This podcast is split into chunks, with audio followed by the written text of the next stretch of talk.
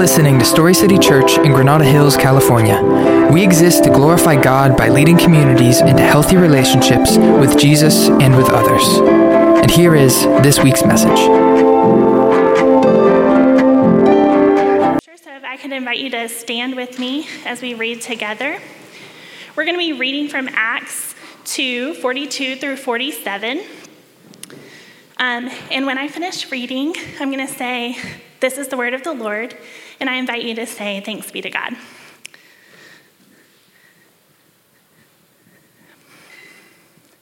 They devoted themselves to the apostles' teaching, to the fellowship, to the breaking of bread, and to prayer. Everyone was filled with awe, and many wonders and signs were being performed through the apostles.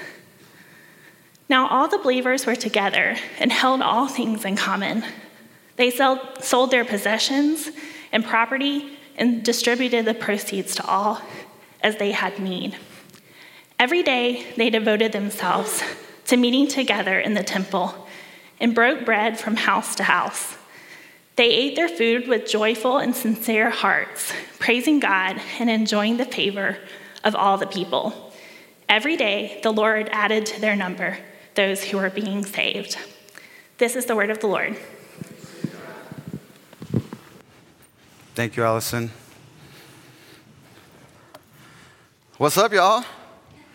This is different, right? Just like tables right in front of me. It's like interesting. Uh, my name is Samir. If I had to meet you, my name is Samir. I have the privilege of being one of your pastors here, and it's such a joy to be with you. The reason why it's different today uh, is because it's our fall kickoff, which means we want to do everything to give a glimpse of everything that we are as a church, as a community. And so when we have a little center like this of just eating together, like we love eating together as a church. We love representing our cultures, and we love representing the diversity of our church. That's a big deal for us, and we, and we want to represent represent community, and we want to represent kids, we want to represent family, and we want to represent the outskirts of like who we serve in, in our community. And we want to celebrate inviting those we love and care for. And we want to celebrate preaching and teaching who jesus is. And so we want to give a little glimpse of everything that we are and i hope we can do that today with you guys. So that's why it's a little different for us uh, and i hope it's something that you will enjoy. A part of the difference as well is so last week if you were here we as a church we believe in plurality of leadership which means we have elders that oversee the church uh, locally and collectively. And locally, last week, we uh, commissioned our elders for the first time. So we're a brand new church, so year in. And uh, we now have elders locally that help serve and lead the local context uh, here at Story City, Granada Hills. And that's a joy. And a part of that, not only does that mean we lead collectively, we also teach collectively, and we love each other collectively in a plurality of elders. So a part of that is how we're going to do our teaching today is not just going to be me. We're going to do a little handoff situation where we have every one of our elders join in on the teaching for today. And so hopefully it represents a little of what we want to see as plurality. Unfortunately, Josh, one of our other elders, wasn't able to make it this weekend because he was out of town, but the rest of us will be here. But you'll see him around. He'll be here. Yeah, most of you already know who he is. But uh, so that's what it's going to look like. Um, and what we're going to talk about today is just how essential community is. Community is such a big deal. Uh, we're not meant to do life alone. I know that the tendency when we isolate is, is something that we can easily go to because it's easier. It's more natural, so we want to isolate ourselves and like we can figure it out. Um, and that's not the way God designed it. And, and, I don't know if you have experienced it already, but as, if we isolate for too long, things get harder and harder and harder. Uh, and that's not because that's just your scenario. That's because God didn't create us to be isolated. He created us to be in community. And so that's a big deal. Community is it's like a it's like a symphony orchestra. Right? Each instrument has its own melody and role to play. But it's only when they harmonize and synchronize that they create a masterpiece. Similarly, individuals in a community bring their unique talents and their perspectives, and, and they collaborate and support each other, they can achieve incredible things that no one could accomplish on their own.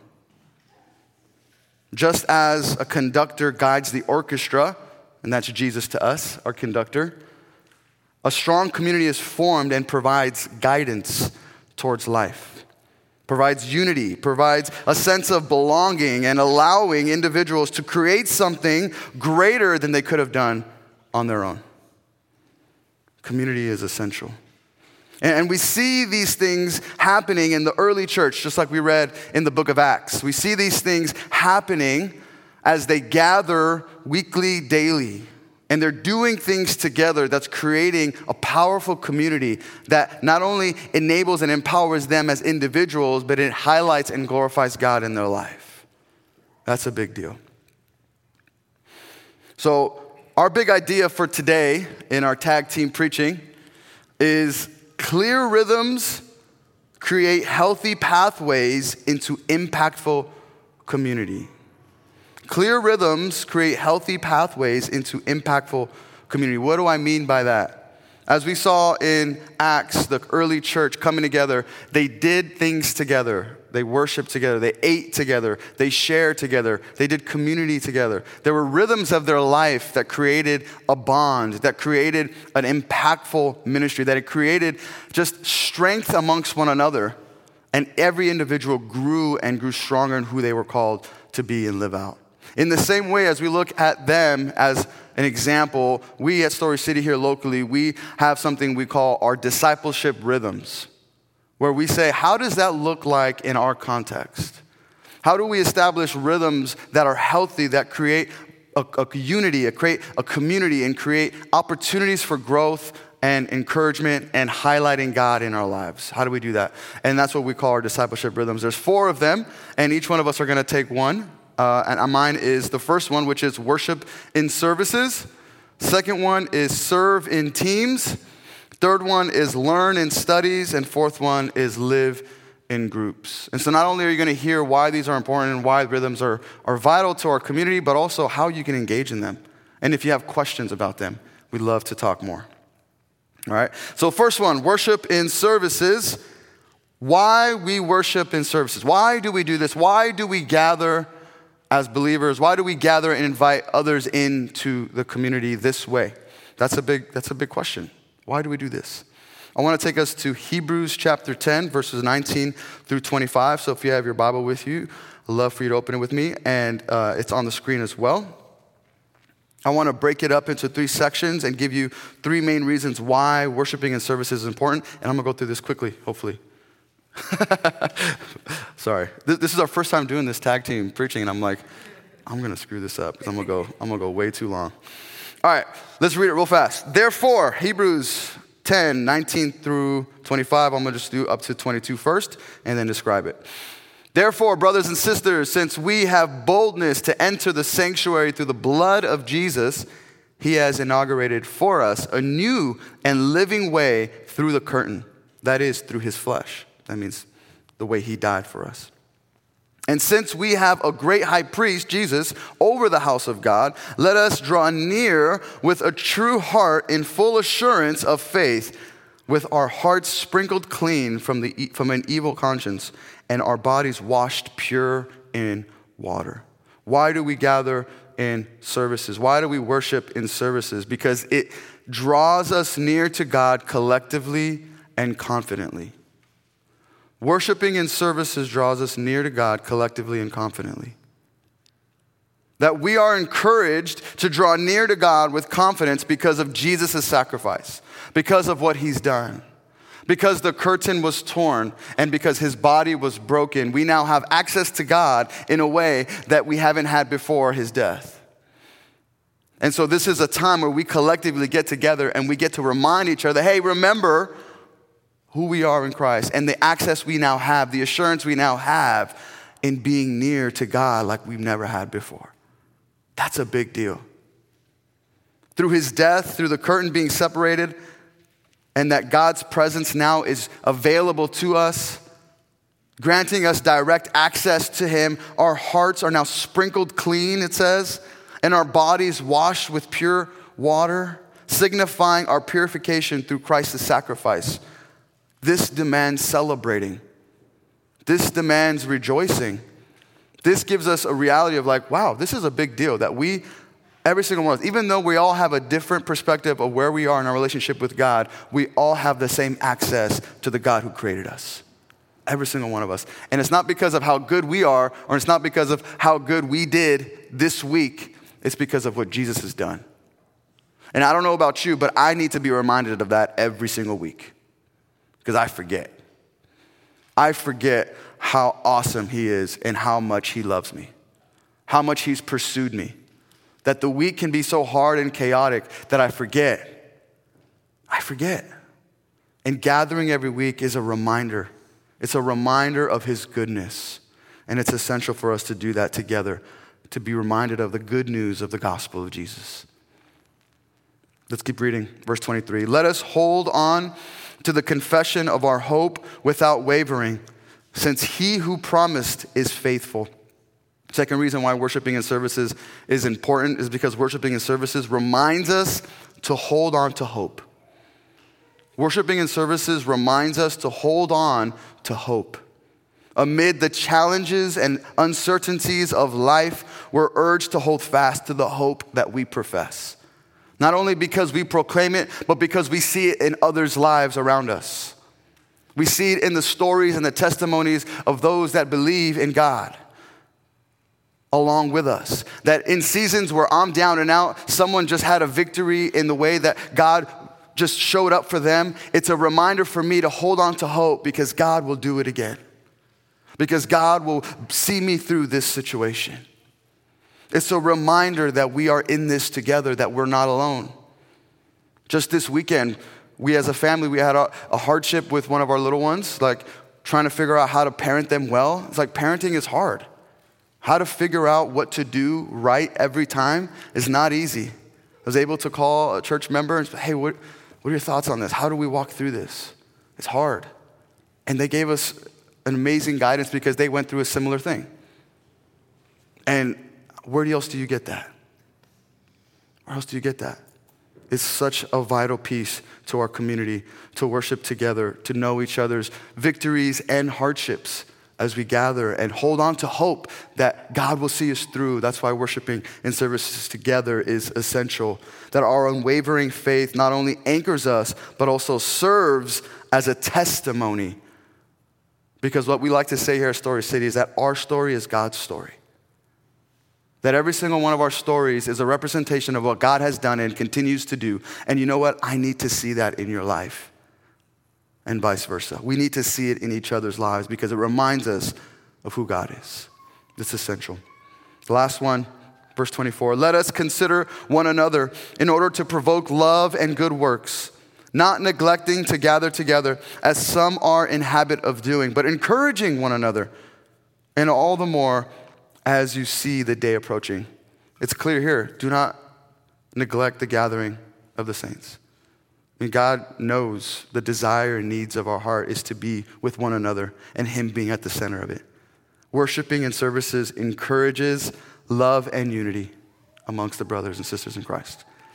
Worshiping and services encourages love and unity. It's essential for us to gather. We're called to spur one another towards love and unity, fostering a community of support, just like I was sharing. Regular fellowship is vital, it strengthens our faith and accountability with each other. So, worshiping and service is a big deal. Let us embrace the invitation to draw near to God, hold fast to our hope, and encourage one another in love as we worship in services together. But, but the truth is, that worshiping and services isn't even possible without the willing hands. The willing hands that are willing to serve, the willing hands that are willing to give up their time and their energy and their gifts to serve in teams here at Story City. It's such an essential part of the rhythms of our community, and I want to share uh, Stephen with you to discuss a little bit more about serving in teams and why it's essential. So, this is our transition. Hopefully, it's smooth. Here we go gotta tag me out, bro.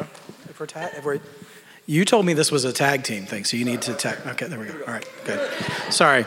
As the resident um, wrestling fan among the elders, uh, I, I, can tell you with all confidence and, and uh, knowledge that it's perfectly normal for the first guy in the ring to go a little bit longer than everybody else, as long as the next guy who comes in brings the energy up. So, shout out to our friend Caro Ku in his coffee cart. Say that five times fast. And Overflow Ministries this morning for helping me bring my energy up today uh, as we go into our next discipleship rhythm. Uh, so, hi, everybody. Um, Every, most of you look pretty familiar, but if this is your first time here, my name's Stephen. I'm one of the elders here at Story City and also serve here as the executive pastor. I'm still getting used to that announcement. I just got the title last week, so just uh, bear with me. Um, now, as we seek to display what makes community vital at Story City, receiving what we get out of worshiping and services is certainly a strong part of that vitality, but it doesn't stop there. Um, we live out making community vital among one another by living out another one of our discipleship rhythms, which is serving in teams. Uh, in the Gospel of Matthew, and uh, I'm in a minute going to read Matthew 20, 25 through 28 for you. And uh, if you guys want to put that on the screen, that's okay, because I'm just going to give you guys some time to look that up, uh, give you a little bit of a background as to what's going on in that passage. Um, in the Gospel of Matthew, Jesus, he gets approached by the mother of two of his disciples, James and John. And she advocates on the behalf of her sons for them to sit at the right hand and left hand of Jesus once his kingdom is established. Now, uh, judging by Jesus' response that we'll read here in a minute, um, his response comes right back to the disciples rather than to her. Uh, so it stands to reason that this desire for recognition and elevated status among the followers of Jesus came from the men themselves um, from a place of pride. And the other disciples, when they heard this, it got said out loud, they also got angry. And um, it's not entirely clear, but it has been said that their reaction of anger was also a revelation of pride in their own heart as well, that maybe they felt more deserving of recognition than James and John. Or who knows, maybe some of them thought, why didn't I think of that? Like, where's my mom? You know, like, uh, um, but nevertheless, uh, seeking to separate and establish higher levels of importance among a group is not Jesus' idea of healthy community uh, or ministry, as we can see in this passage here. So, uh, Matthew 20, verses 25 through 28, and verse 25, um, it says, Jesus called them over, the disciples, and said, You know that the rulers of the Gentiles lord it over them, and those in high positions act as tyrants over them. It must not be like that among you. On the contrary, whoever wants to become great among you must be your servant. And whoever wants to be first among you must be your slave, just as the Son of Man did not come to be served, but to serve, and to give his life as a ransom for many. I think about how Jesus used the example of rulers outside of God's kingdom uh, acting as tyrants and lording their influence over the people they were responsible for leading, and how Jesus emphasized that it's not supposed to be that way here. Uh, I'm glad that I got to do the uh, serve teams piece here, uh, if not for the superficial reason of me having a really good movie quote just ready to go uh, for this one. Uh, so, when I was a kid, uh, my dad, who was also a pastor, he was responsible for probably like 90% of the movies that I grew up loving to this day, introducing me to them. And um, one genre that I have never deviated from is sports movies. Um, they're almost all the same uh, sports movies, but that just means that every single one of them is amazing. So uh, you can't go wrong. Um, so, anyway, there's this one sports movie from the 80s, uh, and it's a, based on a true story about a rural uh, Indiana high school basketball team uh, winning the state championship with a roster of only seven players. Um, and it's a movie called Hoosiers. Uh, really good, uh, by the way. Just that's that's extra. That's free. Um, anyway, this new coach uh, shows up from out of town, and he turns things upside down. But in the first practice that he has with his players, um, he gets their attention, and this is what he says to them. Let's be real clear about what we're after here. Five players on the floor functioning as one single unit team, team, team. No one more important than the other. We don't serve as tyrants on our teams. And while we have different teams that carry out different functions, we all still work together to carry out the love and compassion of Jesus to our church and to our communities, with no one team member more important than the other.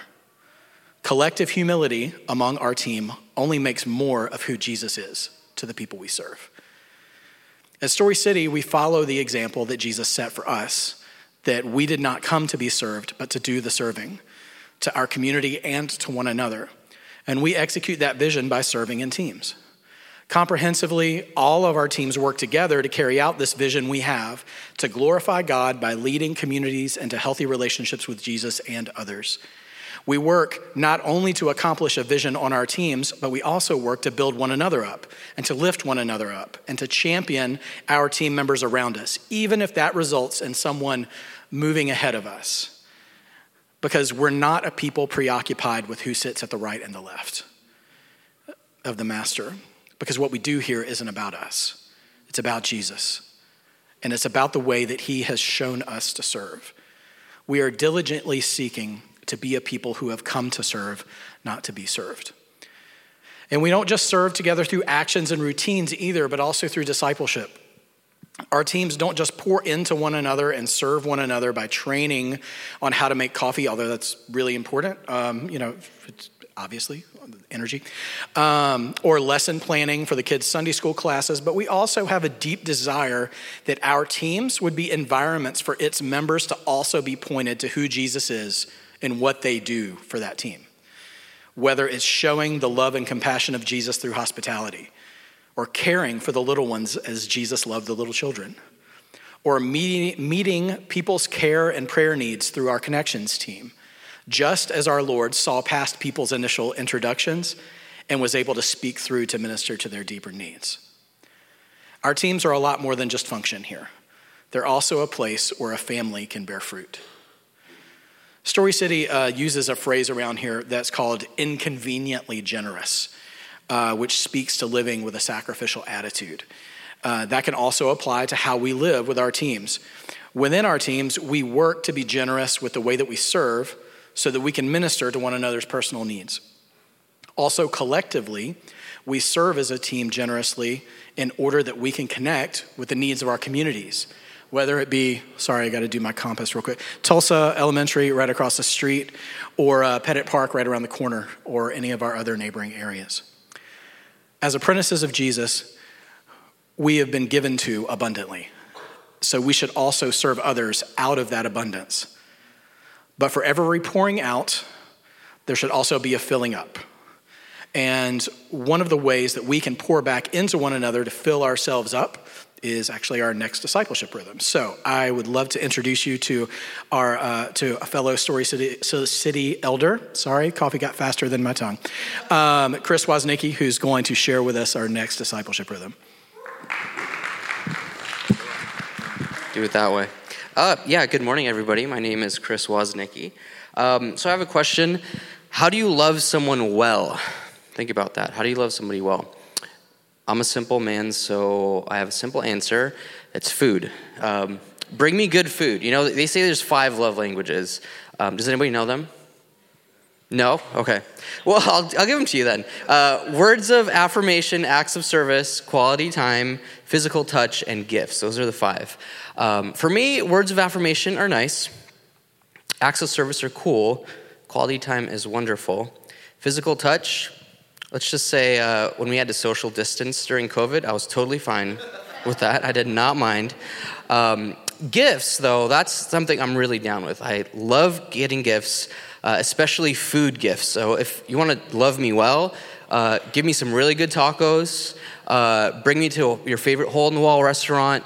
Um, give me some comfort food, which I see a ton of comfort food back there, so I'm super excited about that. Um, that's, that's how you do it.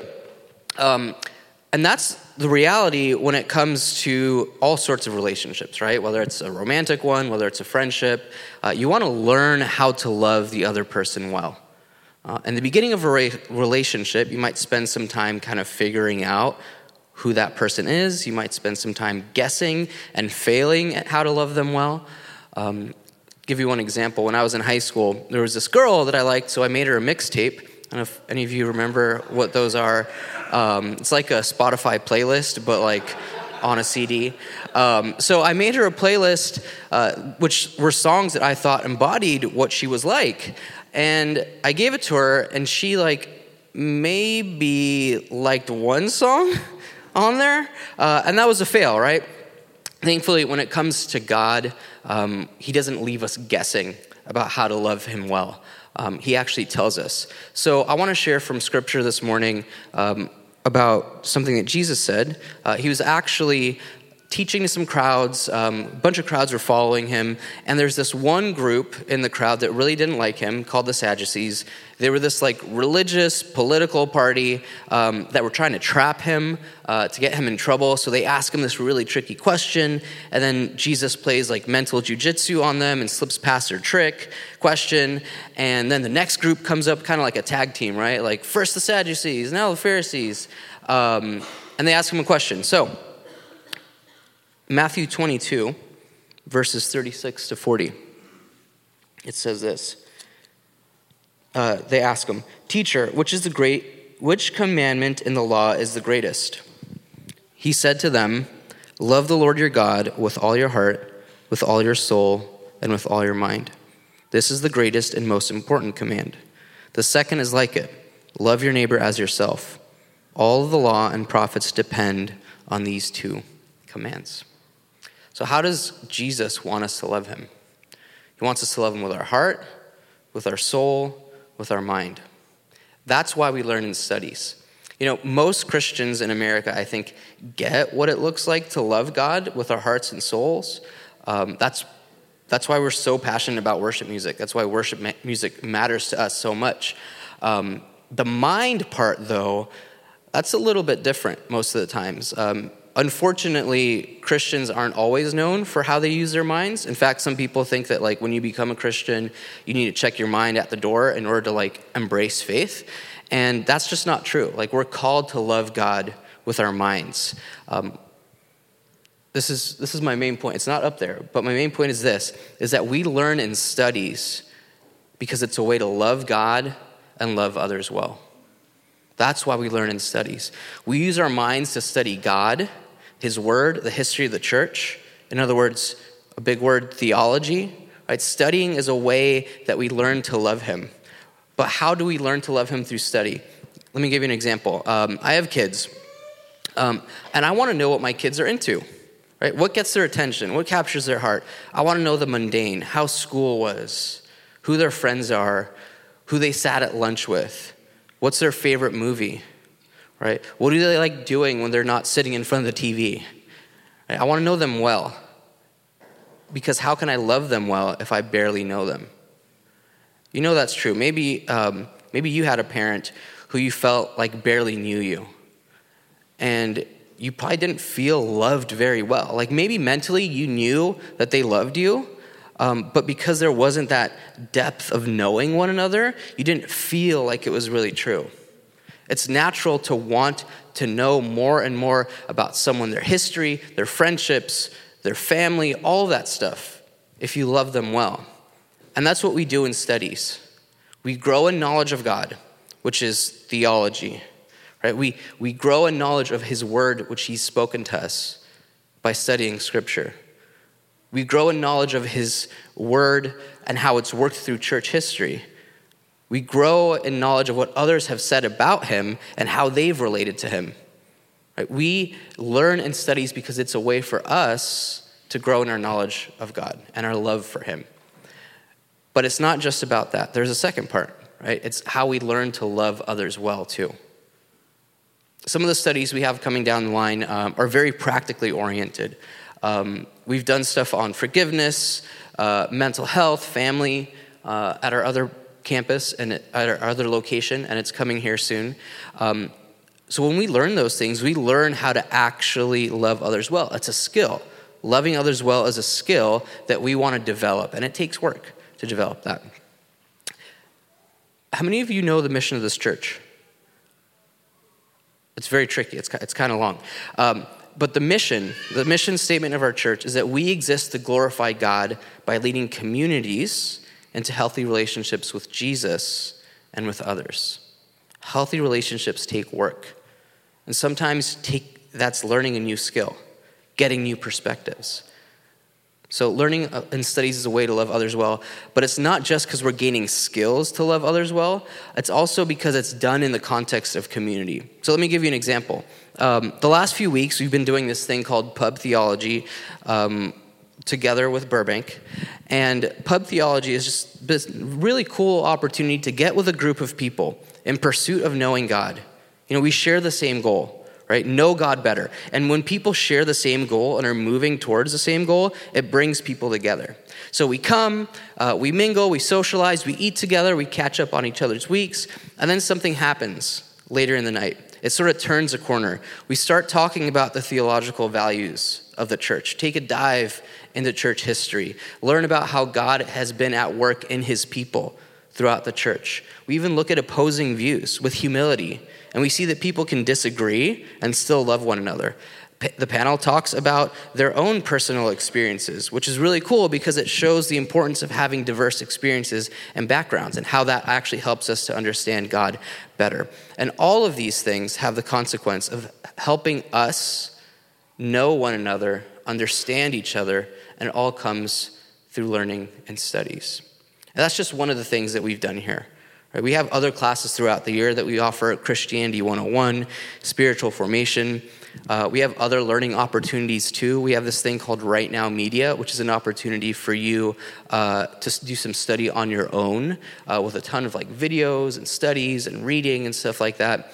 But it's all for the sake of learning about the God who loved us first, so that we can love Him well and love others well. So that's why we do studies. It's a way to love God and love others. So, right now, I want to invite Jonathan Salas up as he talks to us about our next discipleship rhythm.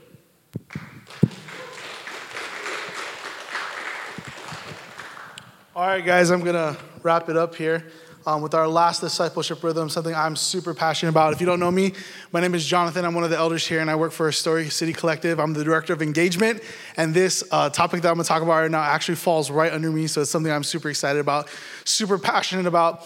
You've been hearing announcements for it for the f- past few weeks. Um, this last discipleship rhythm is living in groups, and so this is kind of where. Um, Serving in teams is important, worshiping together is important, learning in studies is important, and then living in groups is where we really tie the boat together. As you learn in studies, you're learning theology, you're learning about who God is, who Jesus is, how he lives, and then you're taking that knowledge and then you're practically living it out in community. And so today we're going to look at Jesus' words, that three calls he puts on our lives as believers. And I'm going to go through it quickly. Uh, the first one is this if you look at Luke chapter number five, uh, we're going to be Luke chapter five, verse one. I'm going to read it. It says, As the crowd was pressing in on Jesus to hear God's word, he was standing by Lake uh, Gennesaret. He saw two boats at the edge of the lake, and the fishermen had left them and were washing their nets. He got into one of the boats which belonged to Simon and asked him to put out a little from the land. Then he sat down and was teaching the crowds from the boat. And when he had finished speaking, he said to Simon, Put out into the deep water and let down your nets for a catch. Master, Simon replied, We've worked hard all night long and caught nothing, but if you say so, I'll let down the nets. And when they did this, they caught a great number of fish, and their nets began to tear. So they signaled to their partners in the other boat to come and help them. They came and filled both those boats so full that they began to sink. And when Simon Peter saw this, he fell at Jesus' knees and said, Go away from me, because I am a sinful man, Lord. For he and all those who were with him were amazed at the catch of fish they had taken. And so were James and John, Zebedee's sons, who were Simon's partners. Don't be afraid, Jesus told him. From now on, you will be catching people. Then they brought the boats to land, left everything, and followed him. And so, if you're looking at the context of this passage, Jesus is calling his first disciples. He sees these fishermen and he wants to be their rabbi and he wants them to follow him. Jesus does this miraculous uh, uh, miracle, this thing where his, uh, these men were fishing all night they can't catch anything.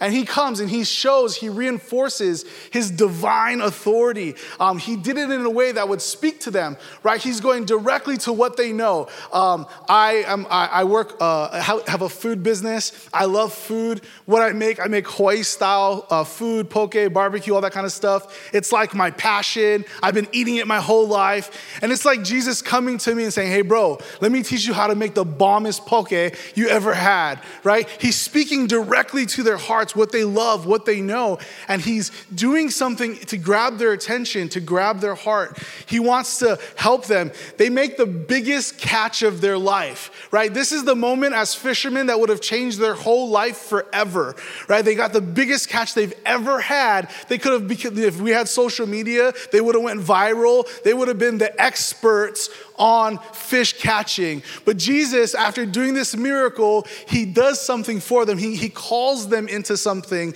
that's totally different from where they thought they were going to go, right? They could have been the guys, and now Jesus is asking them to do, thing, uh, do something. He's asking them to do three, three things. First thing, he's calling them to make him the center of their lives.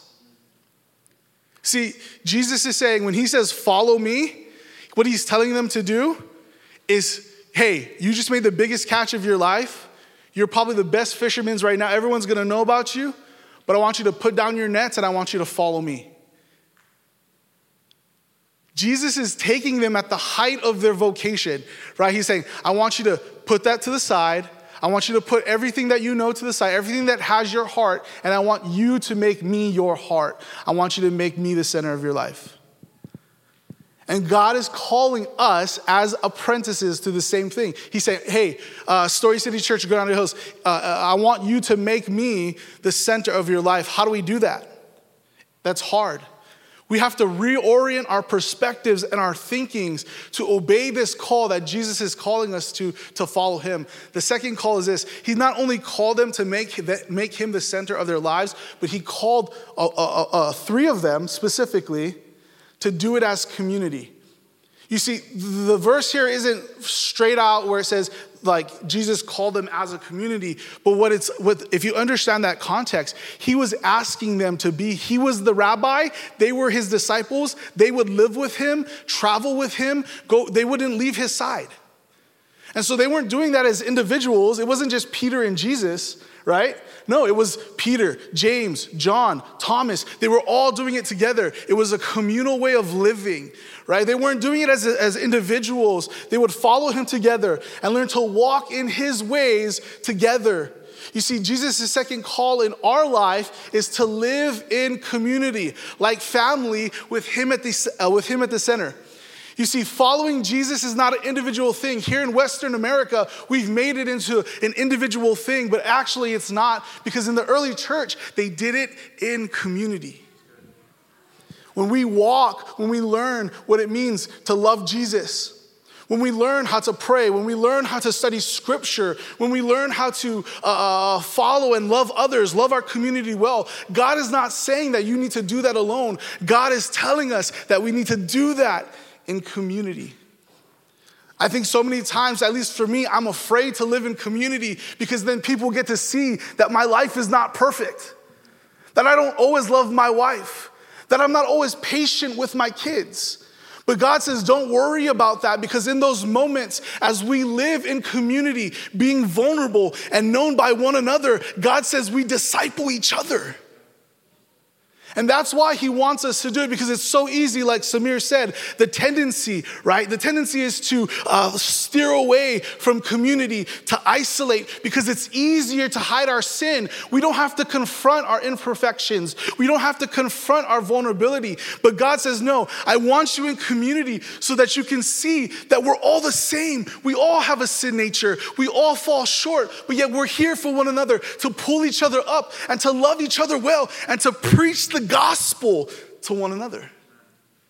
And so he called us to live in a community as a family. And the third one is that not only that, we see this in the scripture, but then to live as a family on mission to fish for men, to make an impact. You see, uh, the third call, he clearly states it in verse 10. He says, uh, excuse me, he says it this way. He says, uh, Don't be afraid, Jesus told Simon, from now on, you will be catching people.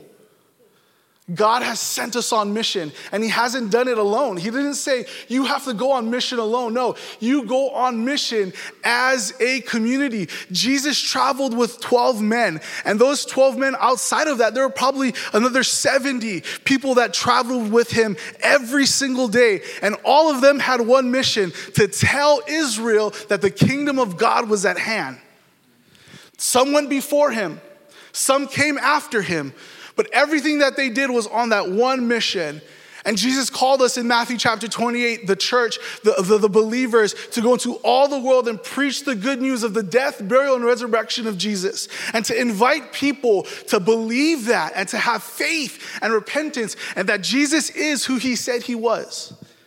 To pray for our communities, to love them well, to see them thrive, and to see the gospel go out and saturate our communities. That is our responsibility, but it's not our responsibility as individuals, it is our responsibility as a community. So, how do we do that? So, here at Story City, we have something called missional groups.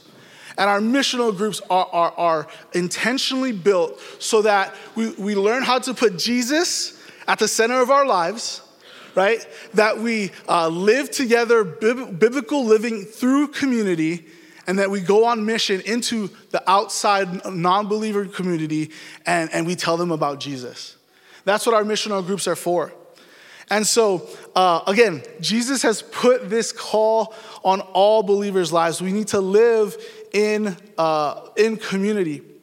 And so, there's a, a couple ways that you can join a community group.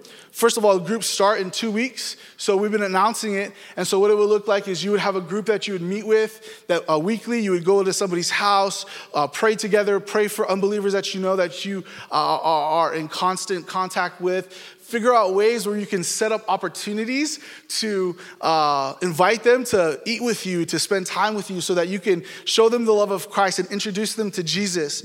And also, then they study the word together and they see that uh, um, how we make Jesus the center of our lives. So, uh, there's a, group, a missional group's QR code displayed at the connections table right after service. It's in a black frame. If you are not a part of a missional group, I would, I would encourage you, uh, click the code. We meet Monday, Tuesday, Wednesday, Thursday. We have a night for everyone, hopefully. And so you can join one of those groups um, and you can learn how to live in community. So, wrap this up.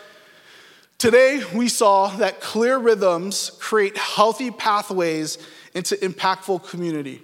These are the rhythms that we, as uh, uh, the leadership of Story City, have developed that we've, that we've brought out from Scripture to give you guys intentional ways, right, purposeful ways to encounter God and to disciple each other, right? We worship in services, we serve in teams, we learn in studies, and we grow in groups. It's formulated this way so that we're, we're seeing the holistically as an apprentice, we're seeing you developed, and that scripture is being followed in every way.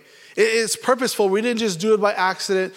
We've prayed over this. We, we've sought God, and we see this in Scripture. And so we hope that this uh, fall semester, you would join us in this discipleship rhythms. If you're maybe, uh, um, maybe this is your first time here today, you're one of our guests, we'd love to, we love to worship with you again in another service, right? Maybe you've been here for a while, uh, you've been coming frequently, and you want to start getting involved in the team. Uh, right in the back there, you can, you can do that. Uh, you can sign up to serve in a team. Maybe you uh, want to learn in a study, right? You want to get hooked up with Right Now Media, you can do that. Or maybe you want to live in a group. We, we definitely want that for you. You can sign up for groups after the service. And so that's it for today. Thank you guys for being with us. I'm going to go ahead and pray, and then we'll move on to the next part of our service to get our time together. Let's pray.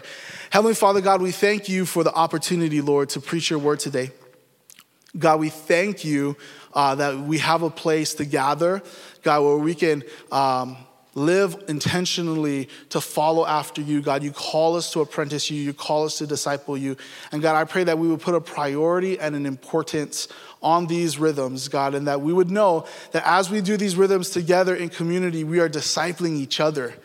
God, that we're encouraging each other, that we're uh, uh, encouraging each other to follow after you. We're pushing one another to follow after you.